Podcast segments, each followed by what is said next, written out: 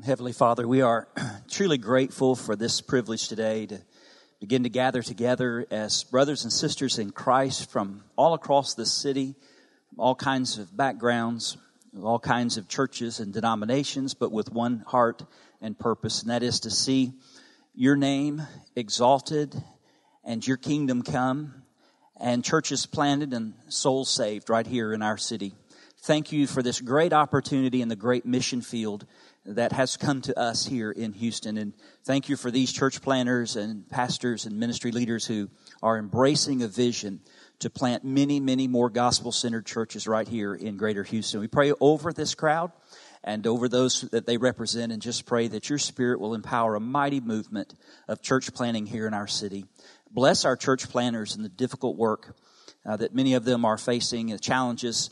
Uh, I pray a blessing of provision uh, of encouragement when they're discouraged. I thank you for sending leadership and uh, resources of all kinds. That, Lord, we know you have supplied our needs and will supply our needs according to your riches and glory. And thank you that there's nothing that you will or ever have called us to that you wouldn't resource and supply the needs for. So thank you for meeting our needs and supplying all that we need as we seek to advance your kingdom and share the gospel right here in the city of Houston. We pray for a mighty outcome that we might give you honor, glory, and praise in all that you do. And that's our purpose. And we thank you for it. Bless our time together for the remainder of our day. Thank you for Mark and his contribution and investment in our lives. And we're so grateful to be able to learn something today that really will impact our lives. Bless our time, we ask, and thank you for it in Jesus' name. Amen. Well, before Mark comes, uh, if you weren't here for the earlier session, we'll tell you a little bit about Mark DeYmaz. Uh, I have a bit of a, a personal in, investment in this introduction because 10 years ago when God called me and my family to Houston, uh, one of the first things I did was look at the demographics of our community and recognize a transitioning community growing in diversity, and I felt called to that. Uh, so I talked with the search committee that invited me to come and asked if not only would I have their permission, because you do need that before you come, uh, would I have their support to reach the entire community and to be very intentional and strategic in reflecting the community in order to reach that community for Christ. And they assured me uh, that they had not only uh, I had their permission, but also their support. And thank God that turned out to be a, tr- a, true commitment on their part. So I had a vision for reaching the entire community and reflecting that diversity, but I didn't know how. I'd never pastored a multicultural church. I'd never transitioned to church to a multicultural strategy and approach. So with the vision, I needed some instruction and some direction, and I wanted to learn from somebody who had uh, gone down that road before. So I did what you would do. I hit Google and said, uh, help. And I came across two books uh, at that time. Uh, one called Ethnic Blends. It's now called Leading a Healthy Multi-Ethnic Church. And the other, Building a Healthy Multi-Ethnic Church. Both by Dr. Mark DeYmaz, who you'll hear from in just a moment. And these books became for us really a, a map, I would say, uh, to how to transition a predominantly white church, predominantly one socioeconomic uh, strata, to a multi-denominational, or multi-denominational. That's not what we did. To a multi-ethnic and uh, very diverse economic kind of congregation. And uh, so it was in very, very helpful. And uh, we had the chance to hang out with him yesterday at Champion Forest Baptist Church, and uh, he's done what he's doing his whole life. Uh, this is a part of who he is, not just what he does or what he says.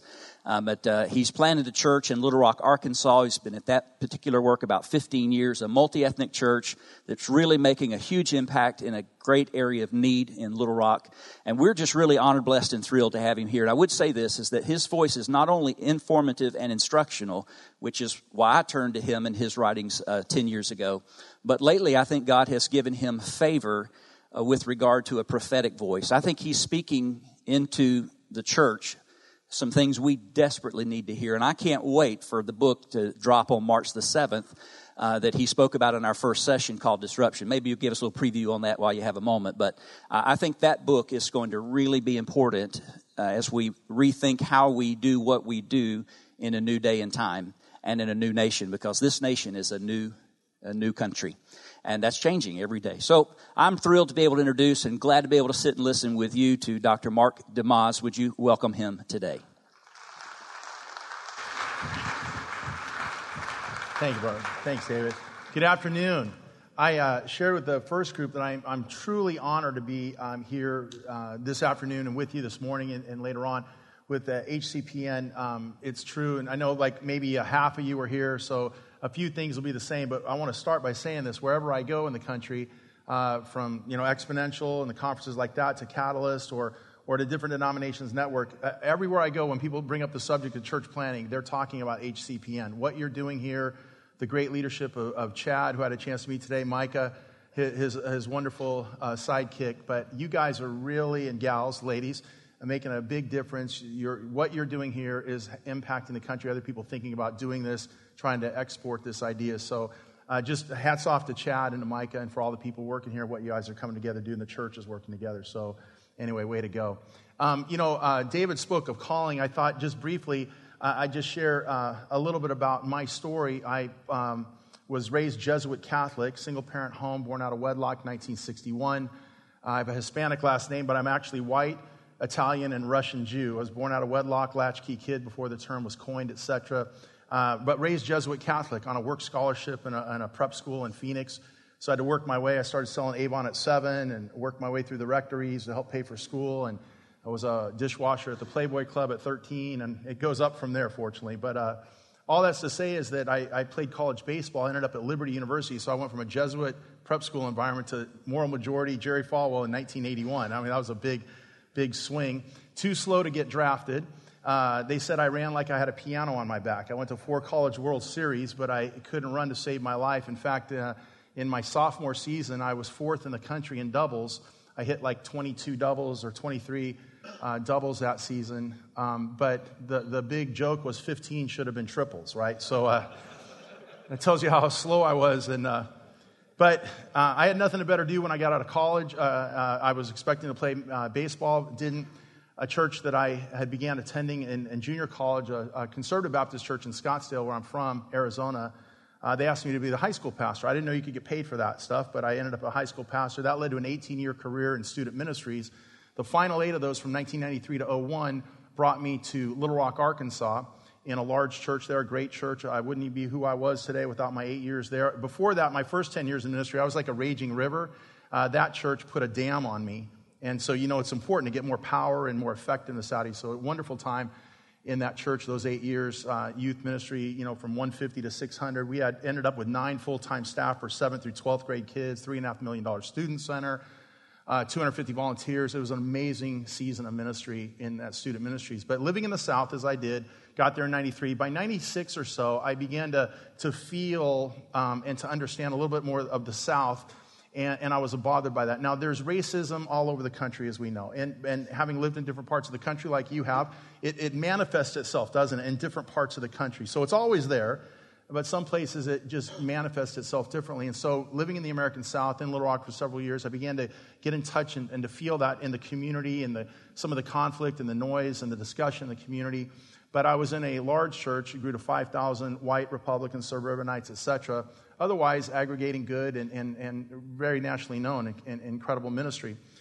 But by 96 or so, 97, it began to bother me that in this church, otherwise of 5,000 wonderful people who love God, advancing the gospel, etc., that the only minorities in the church essentially were janitors. And, and somehow that began to bother my spirit. I didn't know exactly know why that bothered me, but in a town of about 43% African American or so at the time, the fact that there were 5,000 people worshiping and the people who cleaned up after them were all essentially black janitors, African Americans, uh, that began to bother my spirit. Something's not right about that, but I didn't know what it was. I had a master's degree in exegesis at the time. Today I have a doctorate in exegesis, but essentially that forced me to the New Testament and to study the true nature of the New Testament church beyond what I'd been taught in seminary, what you read in the commentaries, etc. And I'll tell you more about that in a second. But all that landed me in um, a hairstylist chair in um, late 2000. Uh, her name's Precious Williams, African American woman, cut my hair for 20 years. I knew her well, and I was reflecting in that moment on the lack of diversity in the local church in Little Rock, Arkansas. There were black churches, white churches, a handful of Hispanic churches rising, here and there a Korean church but essentially all segregated uh, by race, class, and culture. And, and I was just reflecting on that one day in her chair. And so she had grown up in the South and, and Little Rock. And so I, I just threw out a question. I, I wasn't thinking me, I wasn't, I, I was just contemplating this whole uh, space. And I said, Precious, do you think there's a need for a church in Little Rock, Arkansas, where black and white people could worship God together as one? And, and it was really just a theoretical question. And she said, Oh, yes, Mark. There's such a need for that. And she began to share some of her story of growing up, and I was listening into some of the pain and the heartache that she felt as an African American woman growing up in the American South, and particularly her interactions with church, the segregation, etc. And I was just listening, and at some point I laid my head back. You know, when they're doing your hair and they're cutting it, and every now and then you kind of get a little sleepy and like zoning out, but I was reflecting on what she's saying, I kind of had my head back like this, my eyes closed. And all of a sudden, she said to me this She said, Mark, do you ever think it could happen here? And the second she said that, I experienced two things physically in my body. The first thing was this major rush of fear and fright and heat that ran from the top of my head out through the bottom of my shoes in an instant like that. The same kind of fright or fear, I bet you've experienced that before, right? When you've been someone scares you in the dark and you just your whole body just seizes up and you feel that that heat and that fear. Right? That happened to me. She didn't yell or she didn't just mark. Do you ever think it happened? I just felt this huge rush of fright and fear and heat surge through my body. And the second thing I experienced is while she said, Mark, do you ever think it could happen here? What I heard in my spirit was the Spirit of God say, Mark, would you stay here in Little Rock and do it here? Would you do this here? And, and I love what David said. It was a calling, it was my Macedonian moment. And I embraced that calling. And, and all of what I'm going to share, of course, in, in every church, common to every church are sets of problems, challenges, et cetera, overcome. But when you add the additional set of race, class, cultural, it's like landmines. A total different set of landmines that gets added to all the other stuff that we deal with in church planting, growth, and development.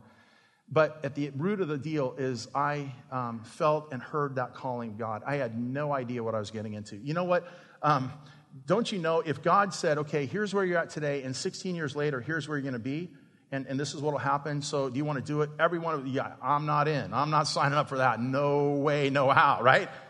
I mean, uh, he would never do it, but all God shows us is what's in front of us today, right? And you take that like Hansel and Gretel, you just follow the breadcrumbs, and one day you end up doing what God and right in the sweet spot where you're supposed to be. So that was the initiation of my journey to this and, and my calling right there in that, uh, that stylist chair that day when I heard the voice of God speak to me and said, Mark, would you be willing to do that here and uh, take the lead in the city of Little Rock? So, all that's to say, as I told you, I had explored the New Testament. I was thinking things and I was ripe and ready. So, on um, June 1st of 2001, I launched or set out on the prenatal stage of that church. We officially birthed in 2002, coming up on our official 15th anniversary. But I've been at it almost 20 years in reflection 16 years doing it. And all that's to say, if I boiled the entire reflection down to a single question, it would be this. I, I read Christ's Prayer, being a good Catholic, recited every service, etc. Our Father who art in heaven, hallowed be thy name. Thy kingdom come, thy will be done where? On earth as it is in heaven. And the single greatest question that drove me in those days was this if the kingdom of heaven is not segregated, then why on earth is the local church? If God taught us to pray what's going on up there, ought to be going on down here. And we know the kingdom of heaven is not segregated. Revelation 7 9, every nation, tribe, people, and tongue. It's not segregated there. And He taught us to pray what's here should be a reflection of the kingdom of God on earth as it is in heaven. Why on earth the systemic segregation of the local church? Today, 86.3% of churches fail to have at least 20% diversity in their attending membership. Churches are 10 times more segregated than the neighborhoods they're in and 20 times more segregated than nearby public schools. Surely it breaks the heart of God that so many churches, the vast majority of churches throughout this country, are segregated by race and class, and that little has changed in the now more than 100 years since it was first observed at 11 o'clock on Sunday morning as the most segregated hour of the week. Brothers and sisters, as I said in the earlier hour, it should not be so. It should not be so. If you are in the first hour, a few of these slides will be repetitive to kind of bring everybody else into the, into the discussion, and then we'll move on. So uh, I'm not going to give you the same talk, trust me. But setting up on that, more than bemoaning this fact of systemic segregation in the local church in America and the statistics I just gave you, um, we have a real disconnect between what we preach and the way it's being received in our community today. Uh, and the current reality is this I have a friend Dave Olson with the Evangelical Covenant Church who studied more than 200,000 churches in around 2010 in the American Church Research Project, and he found this. Between 1990 and a time in American history, in a 20 year period between 1990 and 2009, at a time when more than 56 million people became American citizens through birth or legal immigration, only 446,540 people, less than 1% of that number, became active members of a local church. And as I shared in the first hour, no one is listening.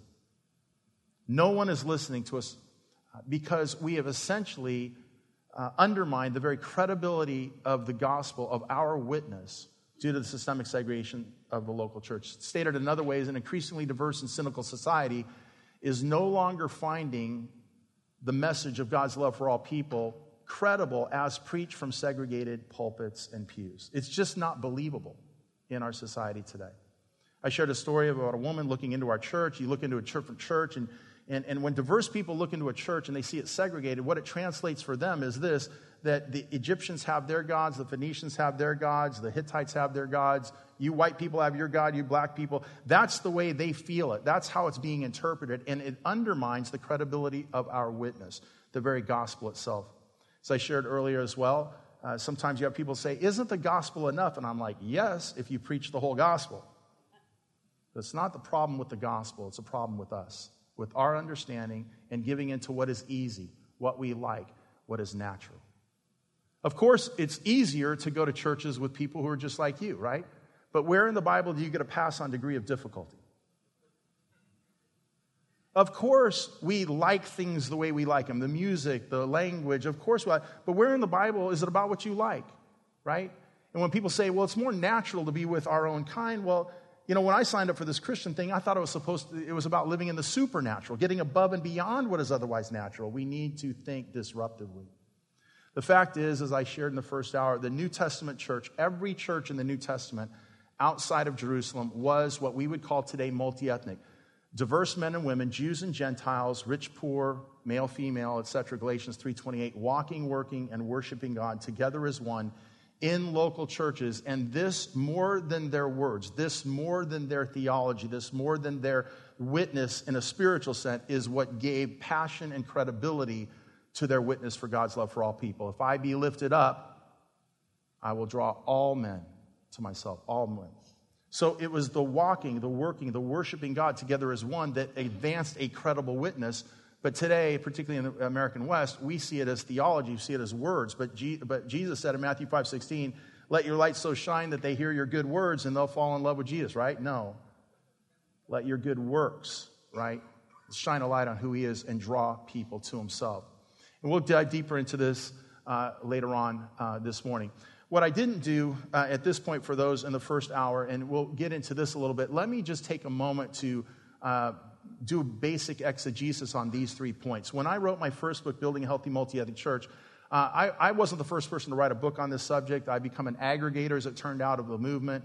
Uh, but I certainly wasn't the first person to write a book on this, this subject, but I was really the first to define a very specific, laser like, um, exegetically sound, make an exegetically sound case from the New Testament uh, into this. And I, and I did it largely because uh, of some of the marginalization I saw, particularly white evangelicals, give to our African American brothers or missiologists or other people who would try to drive this message home and, and the missive nature of some of that. So, all that's to say is that I, I, I looked at and I broke it down to these three things that the New Testament church was indeed outside of Jerusalem multi ethnic.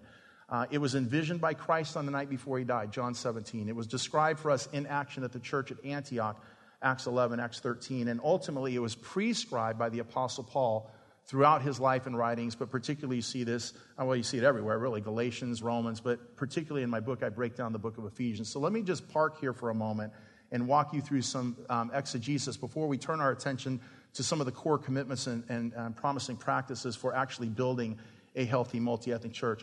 Christ first envisioned the multi ethnic church on the night before he died. So you know the story, John chapter 17 right? Uh, it's his hour. His hour has come. Foot washing. Judas is left to betray him, etc. And, and now Christ goes to prayer. John is there under the inspiration of the Holy Spirit. We know his words. We know what he prayed. And if you break that prayer down, you'll notice it's in three sections the high priestly prayer of Christ. Verses 2 and 3, uh, uh, specifically, he prays for himself. My hour has come. Glorify me as I've glorified you on earth. And very specifically, he says, You sent me, code for Messiah, of course, the sent one, uh, to bring eternal life to all men. By the way, the word all in Koine Greek, do you know what it means? All. So it says, bring all men, bring eternal life to all men. So this is the mission of Christ. Now, in verses 6 through 19, it's like a runner. You know, in the 4 by 4 runners in the track, they've got the baton and they're running, they get into the zone, and then they pass the baton. That's what Jesus is doing in 6 through 19. So he's been running. The Father gave him the baton. He's been running with the baton bring eternal life to all men. Now he's going to pass it. And so he prays 6 through 19 uh, in chapter 17 for the disciples, right? So now they're going to run the race and they've got to advance this message, etc. And he prays for them. Then he gets to verse 20 and he turns his attention to a second group. And he says in verse 20, and you can follow along if you have a Bible, he says this. He says, And now I want to pray not only for all of them, these people, meaning the disciples in the room at the moment. I'm sure he had some uh, other men and women in mind, but specific to the room, there's 11 men there. I don't know, I just want to pray for these, but he says this I want to also pray for all those who come after them who believe in me through their word. So, who is that? That's us. And if I say nothing else this afternoon, this ought to blow you away. On the night before Jesus died, he prayed for you and he prayed for me specifically. That ought to blow you away right there, right? And if you know that Jesus prayed on the night before he died for you, you certainly want to know what he prayed for you, right? I mean, if I knew that I was going to die tomorrow, by the way, the things coming out of my mouth today would be pretty significant, don't you think? I mean, I wouldn't be reminding my wife that trash day just changed from Tuesday to Thursday, so don't mess it up. You're going to take the trash up on Thursdays now. You know, somebody's got to do it. I won't be there, and the horses got to be fed. And I, I, wouldn't be thinking like that, right?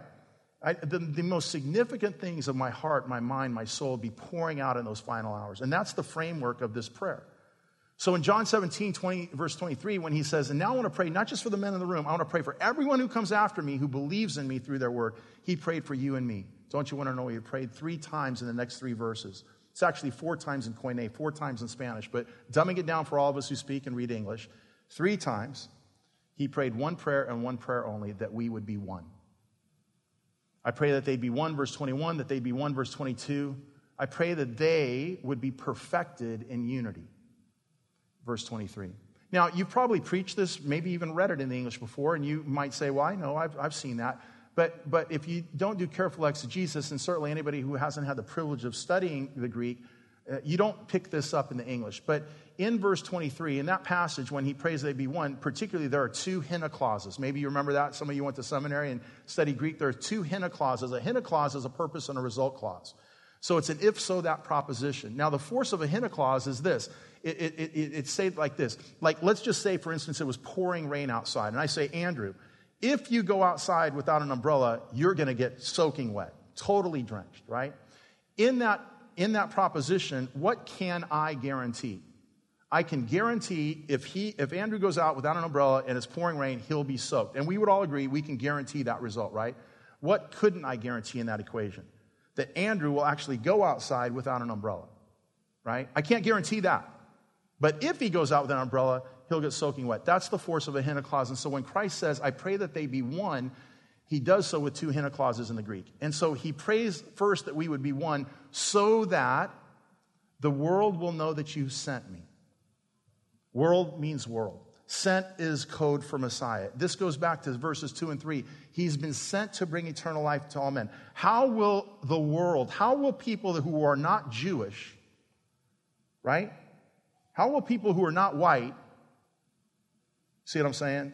How will, how will everybody know that I'm that one? You know, from Genesis 3.15, the proto-evangelion, everybody's looking for someone. Every culture, even the History Channel is looking for someone. There are aliens coming. They tell us that all the time. They're out there. Everybody's looking for someone. That promised one, that sent one, that Messiah. Who is he and how would you know? When diverse men and women will themselves to walk, work, and worship God together as one, the world See, the world recognizes experientially, not just with words, but they see, they feel, they experience, gnosko and epignosko, that God is of the world. This is the one. If I be lifted up, I draw all men. When they see that, it draws all men to Jesus. So if we will be one, the world will know that you sent me. And then he says, if we will be one, can't guarantee that there'll be one, but if there'll be one, the world will not only know that you sent me, but that you love them. That was a radical prayer to a Jewish mind in 2000, 2,000 years ago because the Jews thought that God's love was for them and it was wrath for everybody else, for the Gentiles, for the Romans. Everybody's getting, everybody's going to be blown away except us. God loves us, wrath for everyone else. That was the Jewish mindset. So when Christ prays this prayer on the night before he dies, he says, if we will be one, the world will not only recognize I'm that guy, all right? Jesus is that Messiah, that sent one, the one we've been waiting for, but the world will experience and know that God loves them. Which goes back again to verses 2 and 3, the mission of Christ. So on the night before Christ died, he delivered to the church, to us, the most effective means for reaching the world with the gospel. Why do I say it's the most effective means? Because it's the only one he gave in the moment. He didn't say, bring Billy Graham to your city. He didn't share, say, share the four spiritual laws out at Galveston on the beach in the summer, right? Do evangelism explosion. He didn't say any of that stuff, although that's good. God bless all that work. It's worked and people get saved. But he didn't say that. He said, be one. And then the world will know God's love and believe. Christ envisioned the multi ethnic church on the night before he died. Secondly, if I'm right about that, and I am, you'd expect to see that in the New Testament. Oh, yeah, it's a little joke for all four of you. Well, the bottom line is this it's not only that Christ envisioned it, Luke described it. We did talk some about this in the first hour. I, I, understand it was taped. If you'd like to listen, or this is in my first book, Building a Healthy Multi Ethnic Church, This Exegesis. But, but essentially, to, to avoid repeating myself in the first hour, in the book of Acts, the model church in the New Testament is Antioch. And Luke describes the model church, what that vision is fleshed out, what it looks like. It's the church at Antioch. These are Jews and Gentiles willing themselves to walk, work, worship God together as one. Explosive growth happens there like it did at Jerusalem, but it's a different quality of growth. These are diverse people. This is the first church to send missionaries to the world willingly. This is the first church to take up a collection for the poor.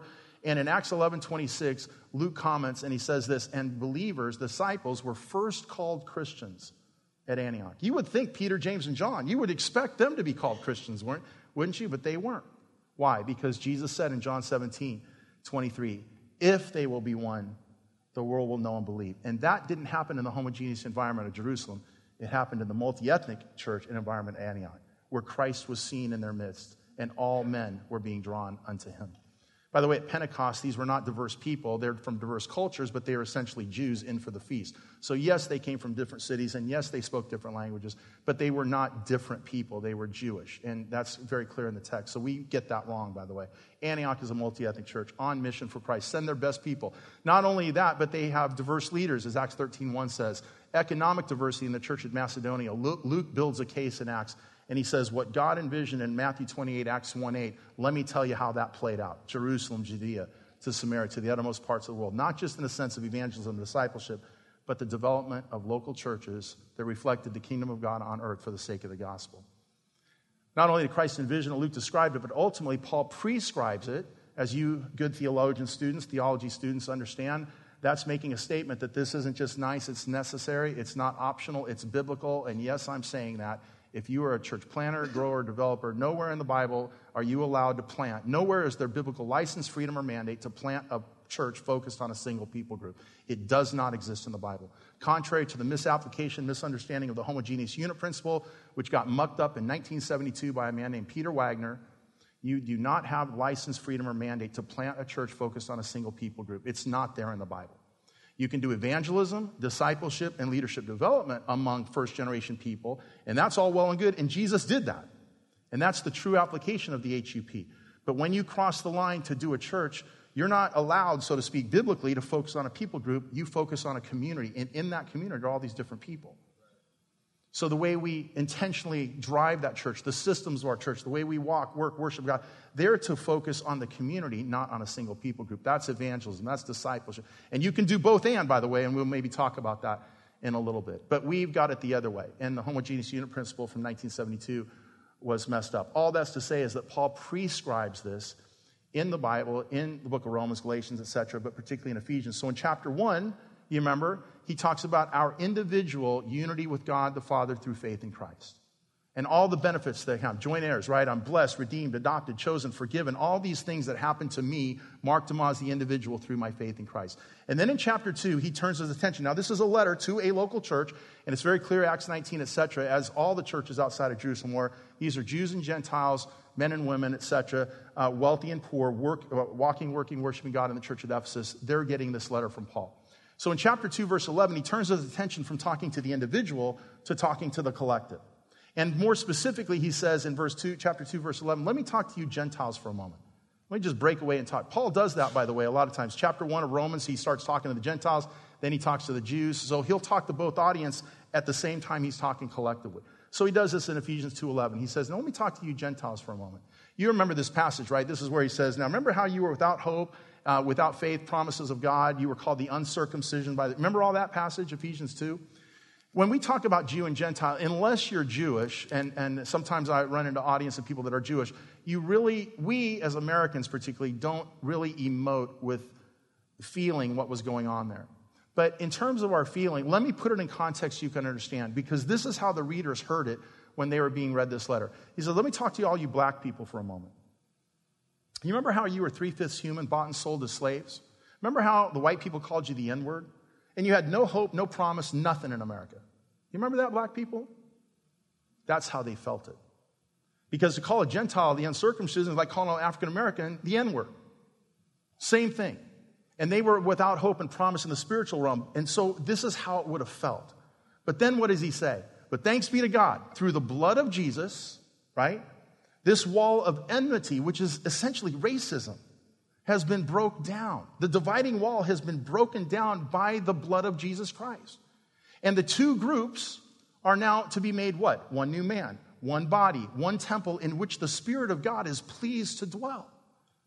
Sometimes people pray, boy, we got to pray. We, gotta, we just got to break these walls down. I'm like here to tell you, they've already been broken down.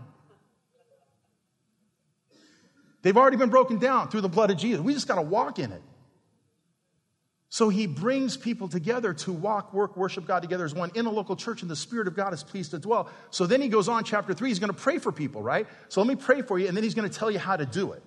How do you walk, work, worship in one church? Differences, past pers- experience, personality. How, do, how does that all work? He's going to tell us, chapter four and on, right?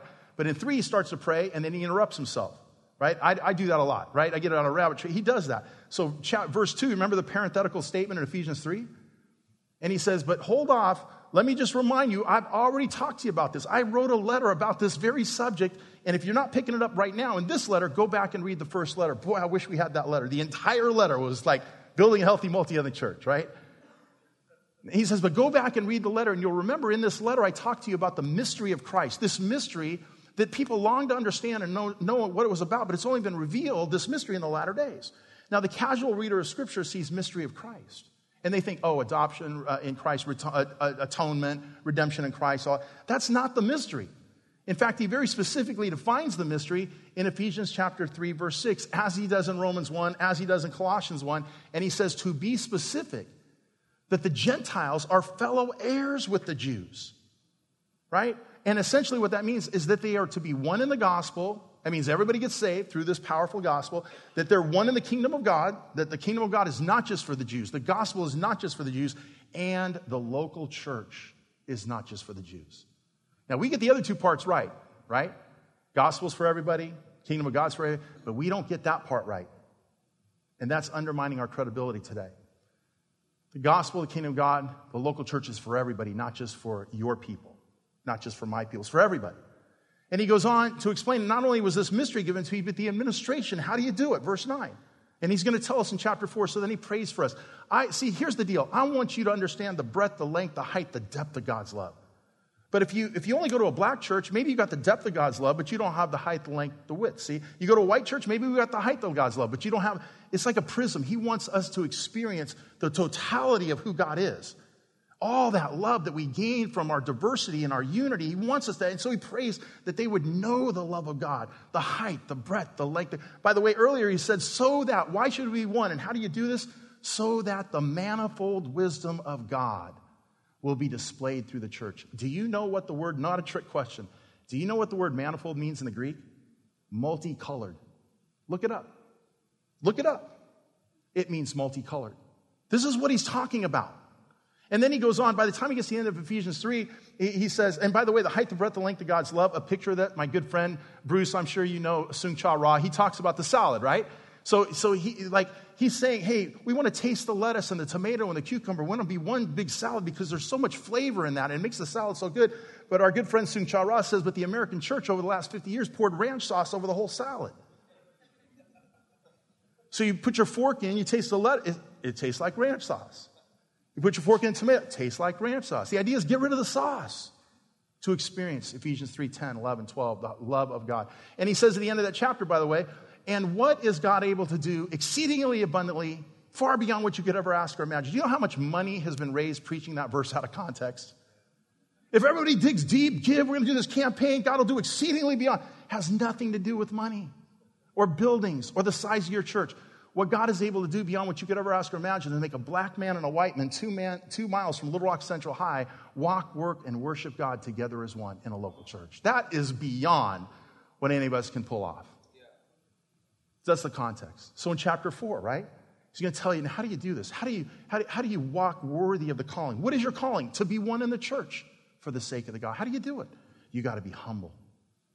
You got to be patient with one another. You got to be tolerant. That's not a good word today, and it means something different today than it did then. So let me use it and there. You have to be tolerant with one another in love. Why? One Lord, one faith, one baptism, one God and Father who is in all people, working through all people, and over all people.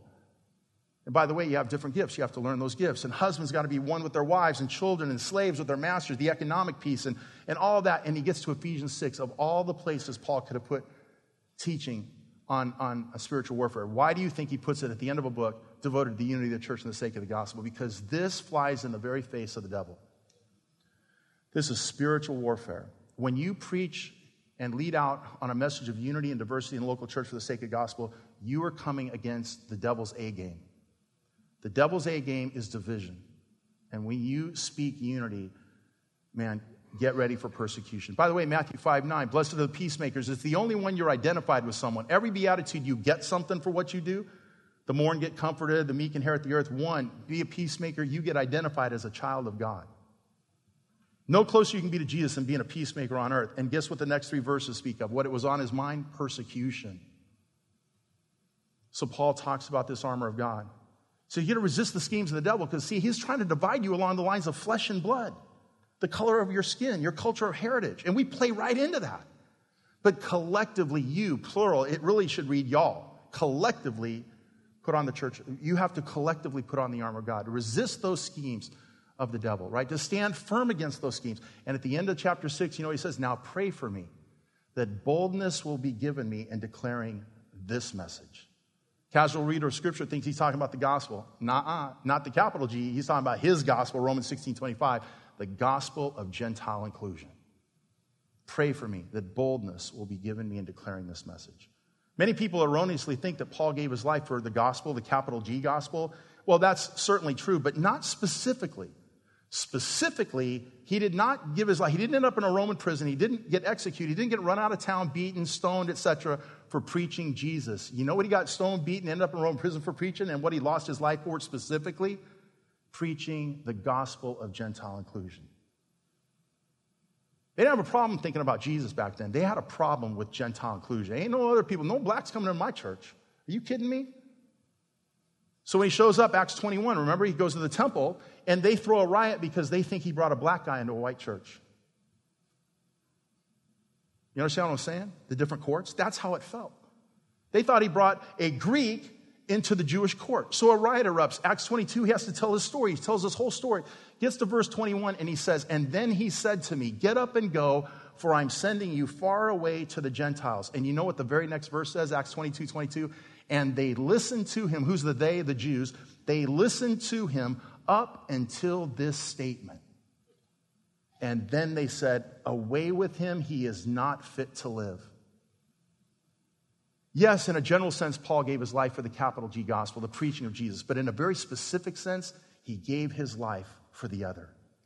He gave his life for Gentile inclusion in the gospel, in the kingdom of God, and very specifically in the local church as a credible witness of God's love for all people in a diverse society.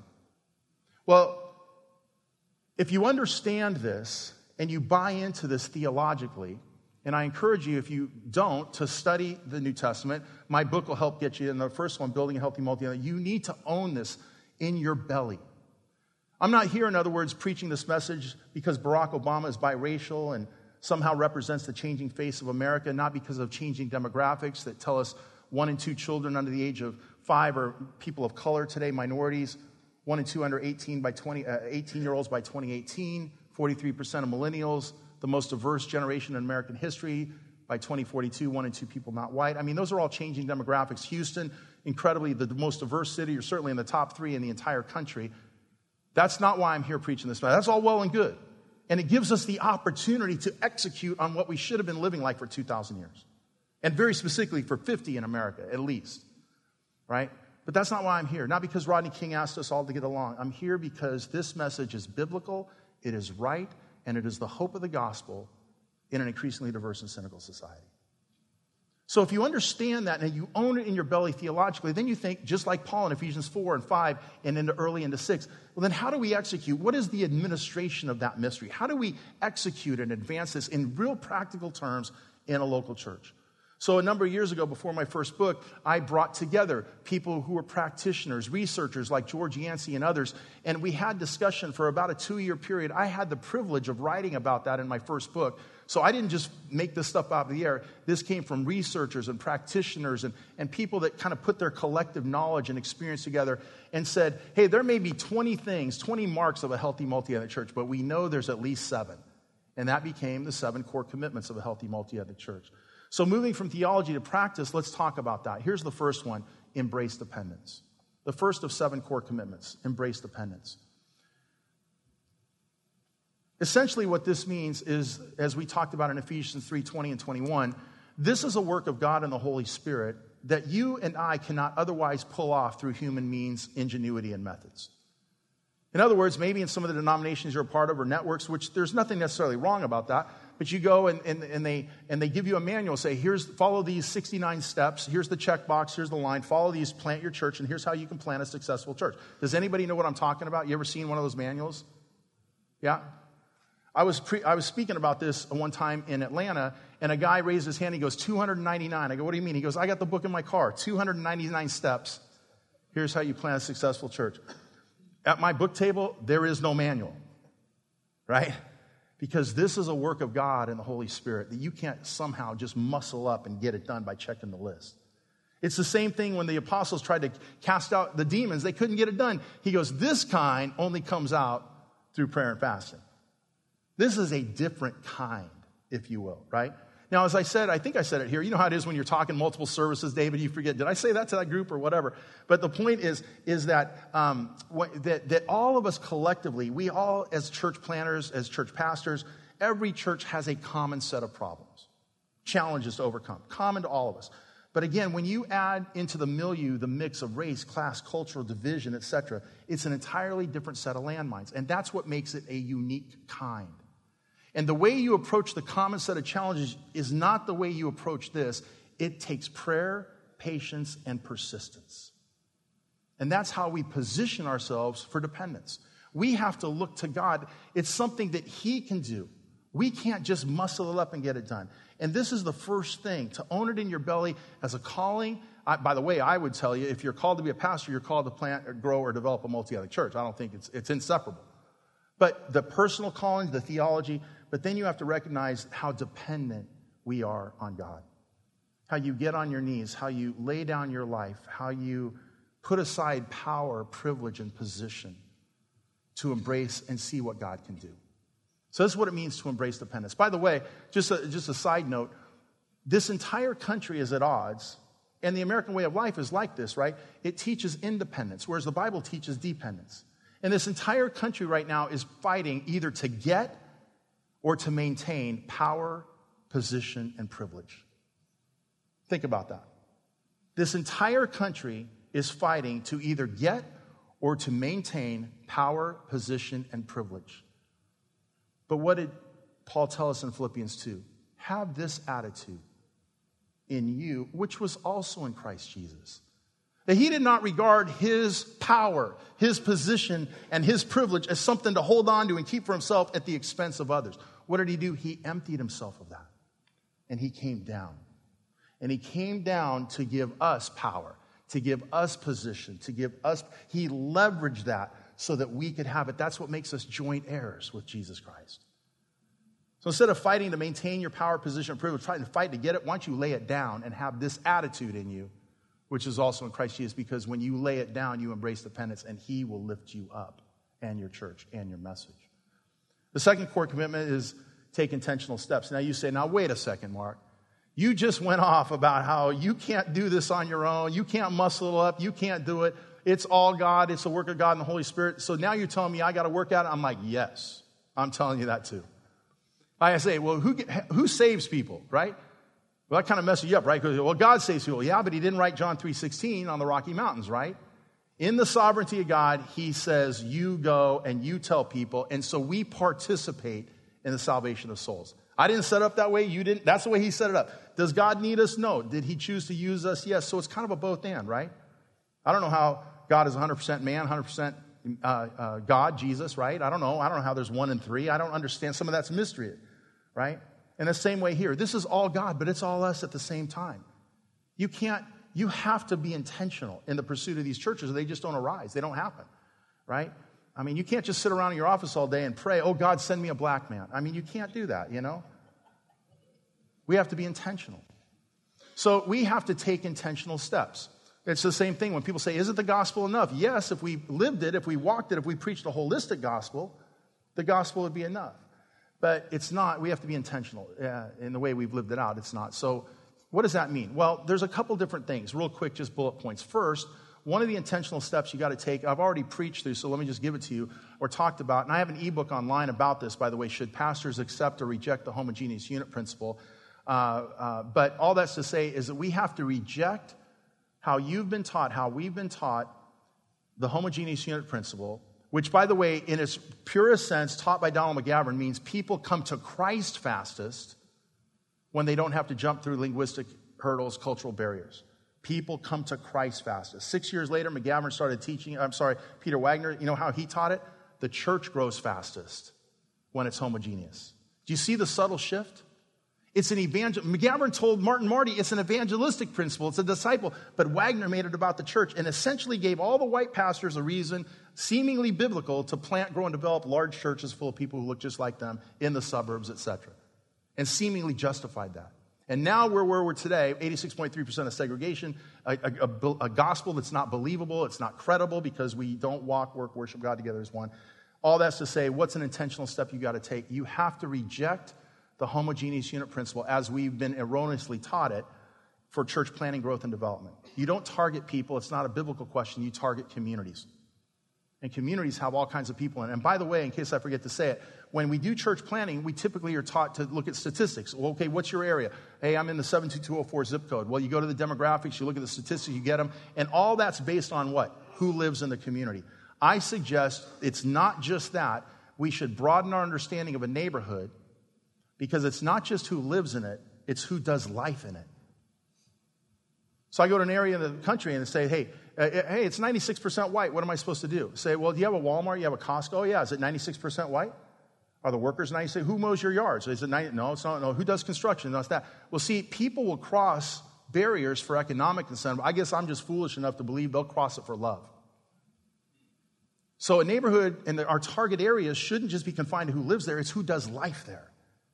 And in that sense, you target a neighborhood. So we reject the homogeneous unit principle for church planting, growth, and development. We apply it to evangelism, discipleship, and leadership development. And you can do it both and. In a healthy multi ethnic church, you can have homogeneous cells focused on evangelism, discipleship, leadership development, but not cross in line to be a church. And the second thing is what I told Rick Warren six years ago. He said, Mark, what's the one thing? You remember that movie, City Slickers? What's the one thing? You know, like cut to the chase. Rick Warren, you guys might know, right? Cut to the chase, give it to me straight. What's the one thing I got to do? And to be intentional. 50% of our neighborhood's Hispanic now, he told me. I got to change things. That's how you see his diversifying staff and everything. It's all because of all this. I said to him, uh, because the neighborhood's changing, some of the principles he's learned, I said to him this you got to be intentional in this regard. You have to reject assimilation and embrace accommodation. You have to understand the difference between assimilation and accommodation. Now, what is assimilation? I have absolutely no doubt that in the majority of churches around this country, when you approach them, the ushers, the greeters, people at the door, the pastor, the staff, every one of them, I, virtually all, I'm sure there's some racist churches, but by and large, I think it's a pretty safe assumption that most churches would say, we welcome anyone here. We don't turn anybody away. We welcome anyone to be a part of our fellowship. Wouldn't you agree with me? And, and they really mean that. They really sincerely mean that. But what I found is they haven't thought deeply about what it is they mean when they make that statement. Because what people really mean is we'll welcome anyone as long as they like it the way we do things. So, so if you, and again, I'm white background, white church. I'm not picking on whites. I could say Koreans, blacks. I could use anyone. I'll, in fact, I'll use black just so I'm not picking on white people, all right? Can I just do that? So you go to a black church, you got a white guy. I have a friend, he pastored the largest black church in Arkansas. I said, Mark, he goes, white people, I know they watch my TV show. We know that from demographics. They won't come be members of my church. I had a Hispanic friend. He stood up. I was with Ed Stetzer. We were on a panel. He's like, I just want to know, he's a Hispanic guy, when the white people are going to follow my leadership. And I got white people saying the same thing. I tell them all the same white, black, Hispanic, Asian, doesn't matter. As long as you're trying to assimilate people, nobody's coming like that. So, what does assimilation mean? Essentially, check your culture at the door. Let me take you by the hand. You're a black church, black church leader. You got a white guy. Let me show you how we preach. Let me show you how the music works. Let me show you how our children's ministry works. Let me show you the color of carpets. And, and as long as you, the white guy, the minority in that situation, you with me? In that situation, in a black church, he's the minority. As long as the minority likes it the way the majority culture does, think, hey, we're one big happy family.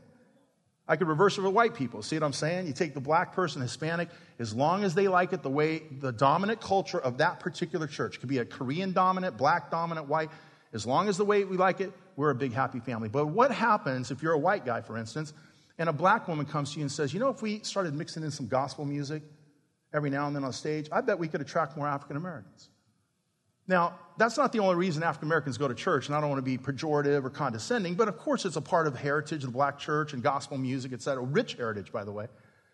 So if you're a white pastor in that moment, what would you say? Right?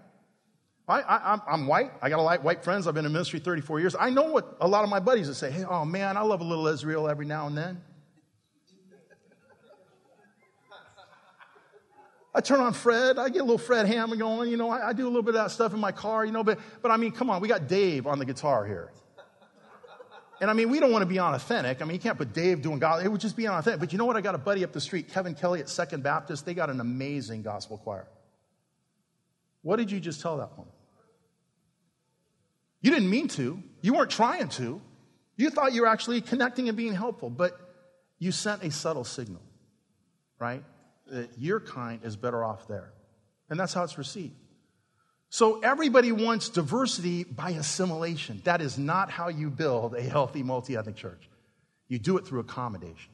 And it's the exact opposite. So rather than someone, the minority, if you will, in the dominant culture of the church, not an all white church, again, the dominant culture of a particular church, you don't ask them to check their culture. You change in form and function. So in our church, when that happened, and it really did, like 12 years ago, so we started mixing in gospel music. And sure enough, African Americans started to come a little bit more. Not only because of that, but it became receptive. It's, it's sending a message that, that we, we, we understand. We want, you, want your people to be part of our people. We're all we here, right? And so we changed our function, our form. So we just didn't do one style. We started integrating different styles. We actually hired an African American on staff at the time. I had an African American teaching pastor, Hispanics, but then we actually empowered a gospel leader as part of our worship team to, to diversify our music. Nowhere in the Bible does say guitar B3, right? So we have freedom. And why is it one or the other? Make it all. So this is when we got a tomato, bring the tomato into the salad. Don't pour the sauce off it, bring the tomato in. Change your forms at the, at the structural level. That's how you welcome the other. And that's how you build a healthy multi ethnic church. Second intentional step you can take.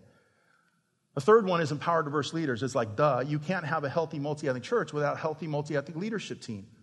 Both in paid, elder, deacon, staff, uh, volunteer levels, you've got to diversify your leadership intentionally. This is seen in Acts 13.1. Paul tells you in the greatest church of the New Testament, in church at Antioch, he lists the five leaders. He goes, let me tell you the staff at Antioch. And he lists them not only by name, but by their ethnicity. Now, Paul and uh, Barnabas, he didn't in Acts 13 because he already did in Acts 4 and Acts 9. Paul is from Asia Minor. Uh, Barnabas is from the Mediterranean, from Cyprus. But then he talks about Simeon, who uh, uh called Ni- uh, what am I getting? Uh, Lucius of Cyrene, North Africa. Simeon, who is called Niger, heart of Africa. 40%, by the way, of the pastoral team of the greatest church in the New Testament was from Africa. One was from Asia Minor, one was from the Middle East, and one was from the Mediterranean a diverse leadership. And that, by the way, is called indirect prescription for those of you who do exegesis. In other words, the readers of the, of the letter at the time, when they read that, they understood what he was saying. Multi ethnic church, they wouldn't use that term, but multi ethnic church, multi ethnic leadership. Acts 13 1.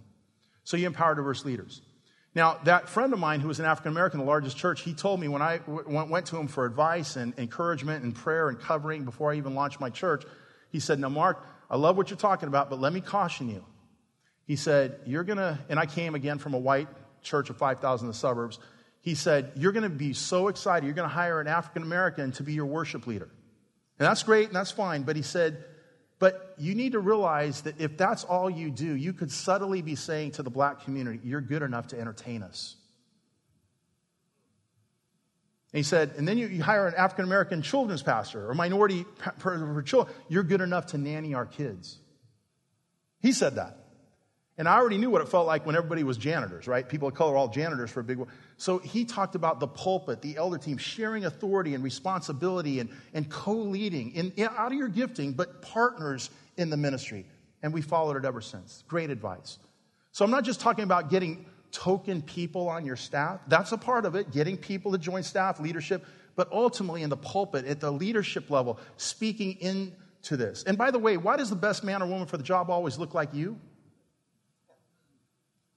We looked all over America for a singles pastor, and here he is, white guy.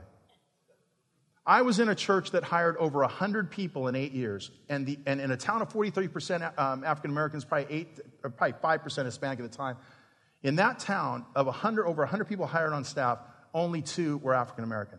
One was a part time choir director, he lasted three months, and the other one lasted for a number of years. She was a secretary in the children's ministry. I taught at Phoenix Seminary last week. I taught a doctoral class on some of these things uh, to, uh, to guys at seminary, a one off class and a doctoral level. And, and I went down the hall at Phoenix Seminary. Darryl DelHousaye is a president. He's a great friend of mine. I hung out with Wayne Grudem a little bit. I'd never met him before. Took a selfie. Said, I know him.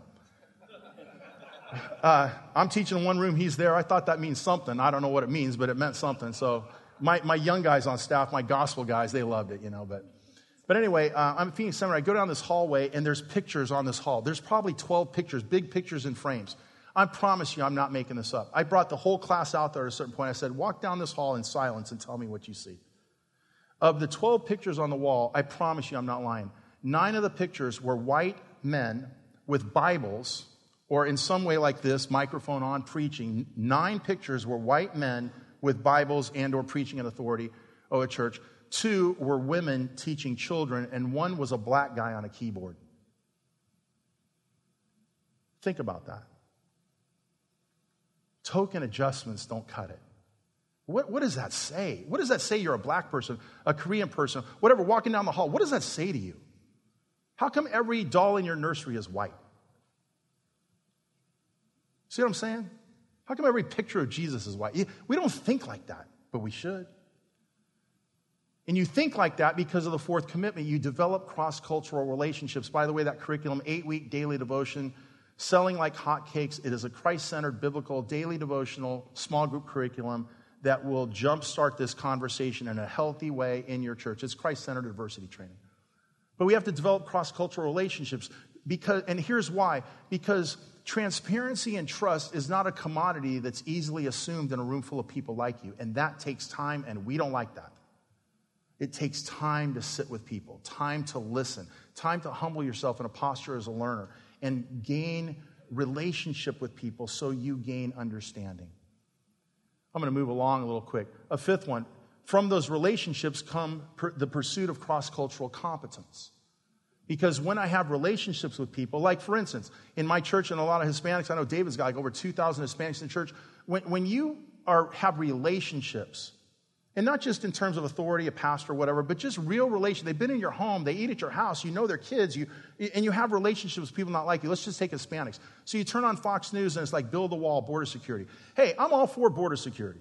I, have been for that for a long time. But, as, as, but I also know that just building a wall doesn't get it done because I know people, Marta and Alejandro, and, and the people that are affected by decisions like that. So, yeah, border security, but what about, what about this? We got to do both and.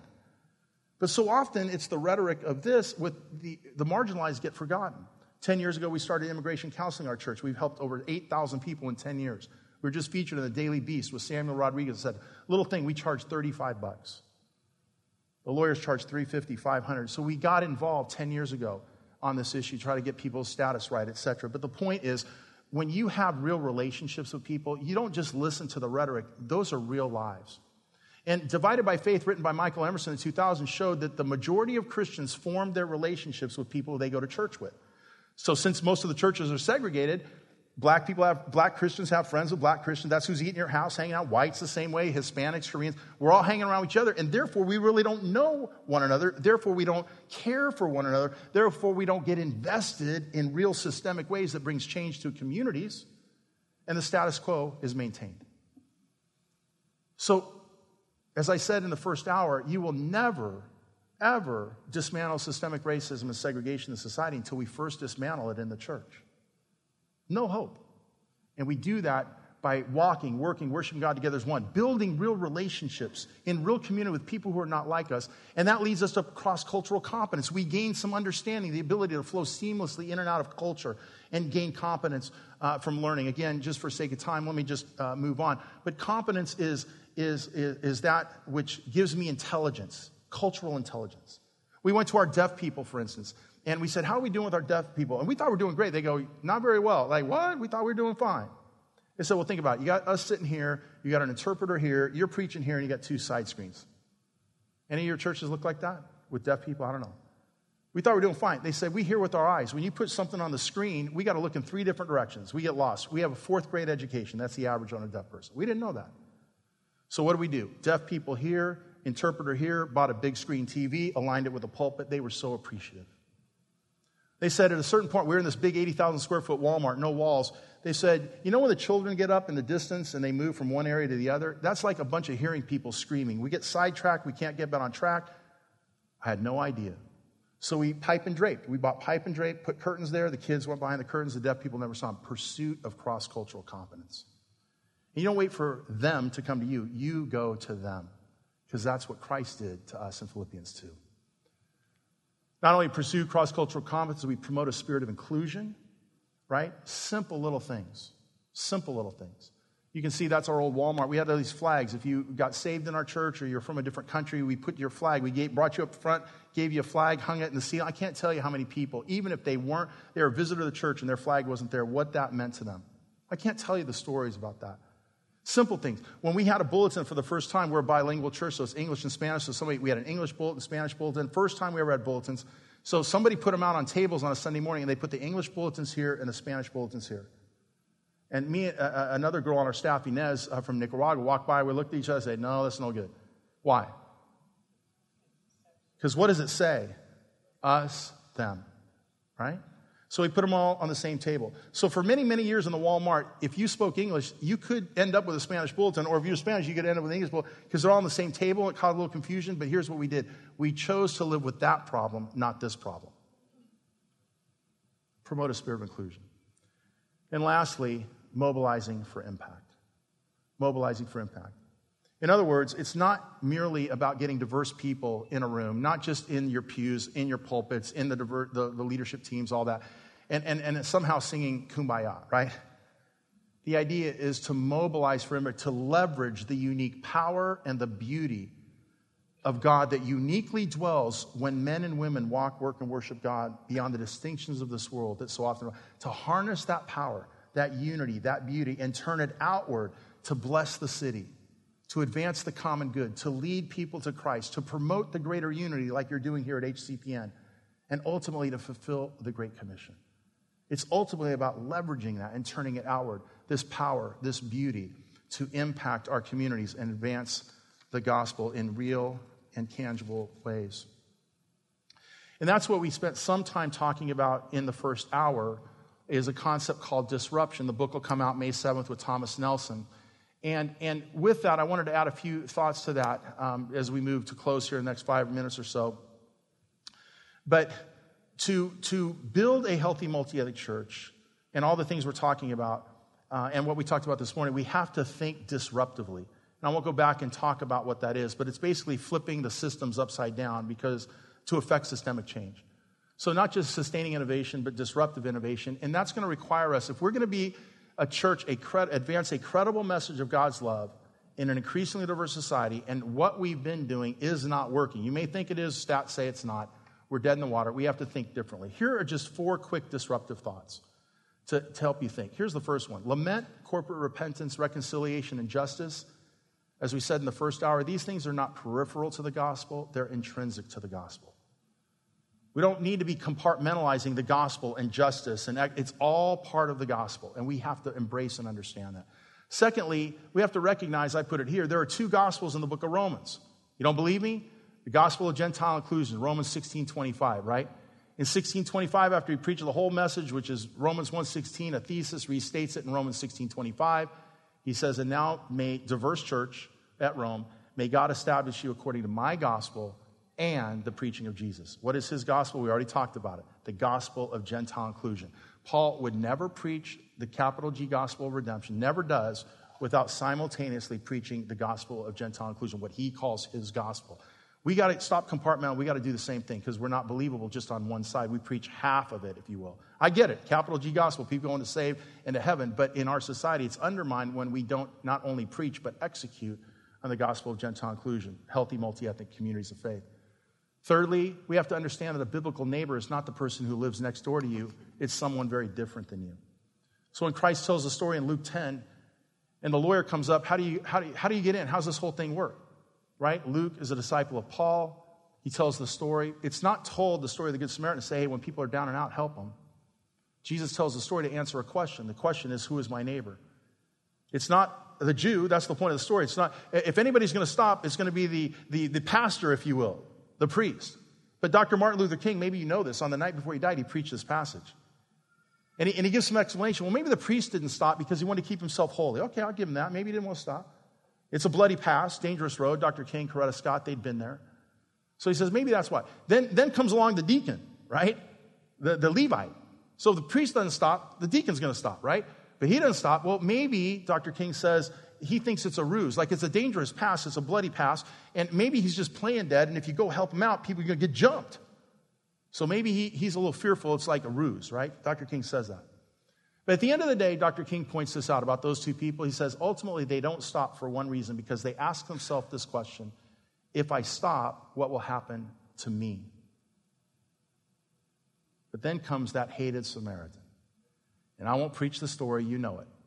But it's the Samaritan, someone very different, someone who is hated for 722 years by the Jews at the time of Christ, right? All that stuff, the mixed blood, the mixed religion, everything that goes to being Samaritan. It's that guy who stops. And Dr. King says he stops for a fundamentally different reason. Whereas the priest and the Levite asked themselves, if I stop, what happens to me? That man stopped because he asked and answered this question If I don't stop, what will happen to him? When your church is a reflection of the community, when it's healthy and multi ethnic, economically diverse, let me just tell you this mission isn't a program, it is who you are. And lastly, we have to understand this and put away this notion that, or recognize, I should say, that in the future, breadth of influence, breadth of influence, not homogeneous size, will become a more accurate measure of local church effectiveness in advancing the kingdom of God. Not your size, but the breadth of your influence. I learned this about three, four years into my church plant. I had 100, 150 people. And, and I came from this huge church, great church, all that stuff was well. But, but trying to move to, to a close quickly, I mean, within three or four years, we were featured in Christianity Today. The mayor asked me to be on a board. I got on, they asked me to be on the Racial Cultural Diversity Commission. All this stuff, attention was coming locally and nationally. I had 150 people. We didn't own a pot to pee in, as they say in the South, right? We had nothing. And, and, I, and I thought, well, the pastors of the church I came from, they weren't on city boards and they weren't in the middle. of And, and I wondered, like, what is that? Like, I wasn't saying it from an arrogant standpoint. I just didn't understand it. Because you would think the large church and the big church, that they would be on boards and they would have, and, and 5,000 people in Little Rock, hey, that's a lot of people. And that has it cast a big shadow. But we were local and national attention. I said, what is that? And that's when I realized that a city's like a pie. So let's say it's got 12 slices in this pizza, right? A little pizza pie. Well, 5,000 white people, re- Republican suburbanites, etc., when they get out at church on a Sunday morning, yeah, it's a lot of bodies, but they largely flow into just two or three slices of the pie. Why? Because they live in the same neighborhoods, work in the same industries, run in the same social circles, kids go to the same private schools. You see what I'm saying? Vacation in the same spot. So, yeah, it's a ton of people into a certain slice. My 150 people, my homeless people went back across the creek. My service workers went back to McDonald's and the hotel industry. The U.S. Senator went back to Washington and everything in between. And I realized that though we were just 150 people, we weren't just going into two or three slices. We're going into like seven, eight, nine slices of the pie. And we had breadth of influence in the future, it's not homogeneous size, it's breadth of influence that wins the day. If it was about size and speed, Jesus was a horrible failure. He didn't fail, we don't understand it. This is what Paul said in 1 Corinthians 9 to the Jew, the Jew, the weak, the weak. He's not saying plant churches on all these people. He's saying, I want to win some from every group. Why? Because you win some from every group, the message spreads, your influence grows. So it's about breadth of influence. And the more diverse your church is, and I'm talking healthy now, but the greater your diversity, the greater your influence. And I found in my city, I got churches 10 times my size that we have as much, if, in fact, we have way more influence. I don't want to take the time, it sounds like I'm bragging, but I've learned this. It's not something I did. I saw this, and I see this happening for the American church. So it's not size, it's breadth of influence. Well, closing up, this is the stool we talked about disruption. We'll talk about how it's, I'm not going to talk now, but in the book, how it's not just preaching a spiritual message, but it's activating in terms of social justice and economic or financial disruption, creating churches that reflect their communities, uh, creating umbrella nonprofits as sisters in the same house to advance justice, uh, focus on a specific community, uh, get grant funding, local church involvement, do way more than your budget could otherwise sustain. And lastly, disrupting economics, thinking smart about making money in the church, leveraging, leveraging assets to create a for profit ministry that helps fund mission, but do it in a way that blesses the community. So it's not gentrification because we're not doing things with excellence and displacing. We're doing things with excellence that benefits the community and making money in the process. Because if the government takes away your tax ID or tax ID and, and, and nonprofit status, thousands of churches will go out of business, pastors to lose their job, tithes and offerings go down. The way of the future is not sustained. The American church will not be sustained in the future by tithes and offerings alone. You can't be. You have to develop multiple streams of income. You have to think smart financially and do it in a way that helps to create jobs, generate tax revenue, lower crime, repurpose abandoned property. If you're a church planter, I encourage you don't go buy land and build buildings, take over abandoned property and manifest physical redemption. You, you bring redemption to a community like that, you don't have to preach it, they get it. Well, all that's to say, three rules of inclusion don't make it difficult for others to belong, Acts 15. Don't attend to some over others based on race or ethnicity. And of course, as James taught us, don't extend privilege to some over others based on class or status. It's not either that your church is or not biblical in this regard, it's corporate sanctification that's a pursuit. Where are you on an imaginary continuum, and what's the next step forward for this from season to season? What do you understand biblically, philosophically? What can you do practically? When can you do it realistically? Inch your way forward corporately towards the vision of Revelation 7 9. The last thing you want to do is split a church in the name of unity. And that's what you'll do if you go too fast in that. What is God doing? Not in our day going to use the church to heal the race problems, but rather he's using race to heal the church. Race to heal the church. I think I hit a, a button right there. Can you put that slide back up? Or maybe I lost it. But he's going to use, Chris Rice said in his book, I've become convinced that God is not interested in using the church to heal race problems, but rather God is going to use race to heal the church. And why I say that, resources over here, uh, books that are available, as mentioned, a small group curriculum, the theology, core commitments in building a healthy multi ethnic church, leading, if you're already about. And take this address down and look at it later, mosaix.info. Our network is uh, started in 2004, myself, George Yancey. We, we help churches in all kinds of ways advance that mission, that continuum, inch your way forward. We do learning labs. We got our next learning lab is in Little Rock, March 11th through 13th. You come spend two days under the hood. We do year long intensives. They're like master's level courses, staff searching, coaching. We have all kinds of products, if you will, to help you advance on this vision. It's been a true honor, seriously, to be with you today. I know it's a lot to drink, but I'm going to give you everything I know in the shortest amount of time I can. Thank you so much for having me. I'll be available, of course, here. We're going to do some more stuff Q&A later on this afternoon. God bless you. God bless your work, and thank you for having me today.